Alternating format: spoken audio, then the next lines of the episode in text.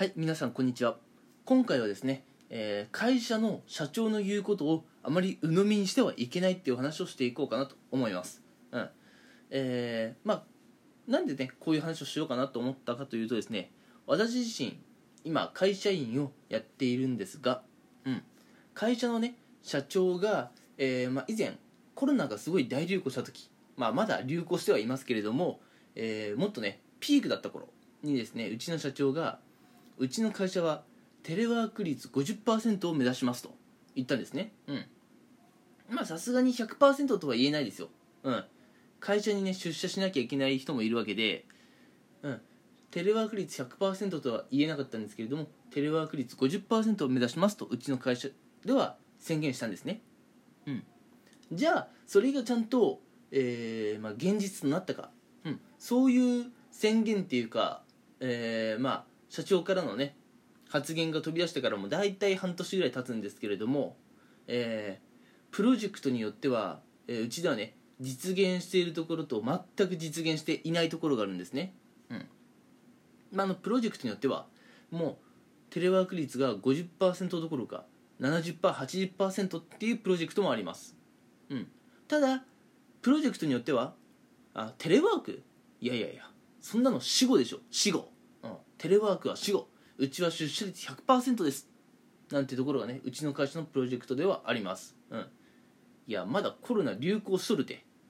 まだコロナ流行しとるにテレワークって言葉を死後にすなとは思うんですけれども、えーもうテレワークなんか全くやってないっていうプロジェクトもあって、うん。まあ、トータルで見たらね会社全体で見たらもしかすると、えーテレワーク率が50%ぐらいいってるのかもしれませんが、うん。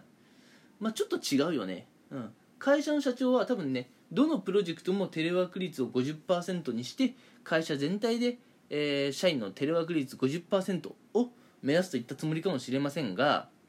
まあ実際はですよ、まあ、あの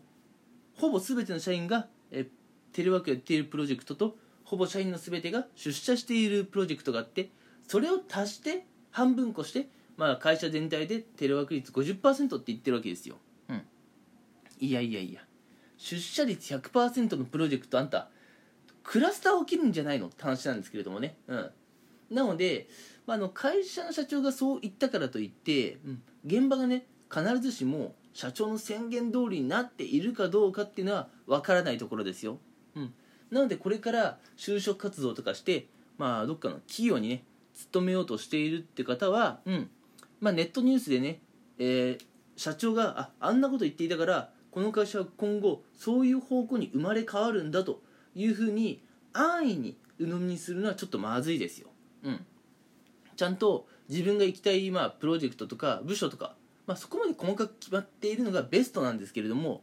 えーできればね就職活動の段階でそこまでしっかり決めて、うん。まあ、例えば金融業界なら金融、えーまあ、アパレル業界ならアパレルちゃんとねそういった業界の知り合いの人にちゃんとね現場の調査を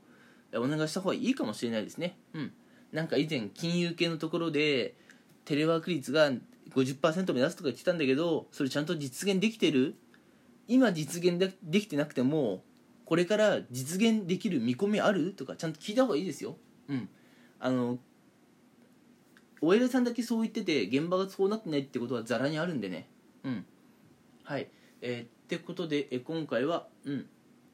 社長の言っていることをあまり鵜呑みにすると、えー配属してから入社してから全然ね、えー聞いてた話と違うなんてことはねま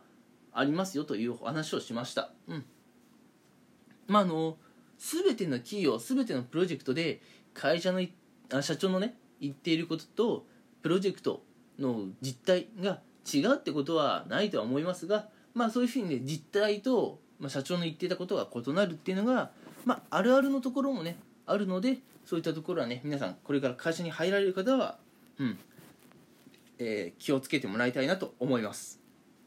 はい。てな感じでえ今回もねのんびりとお話をしていきました。はい。えーまあ、最近はですね、まあ、SE の話だとか、まあ、会社の話だとかちょっとね、うんまあ、会社員向けの方のねお話が続いているかなっていう気もしますが、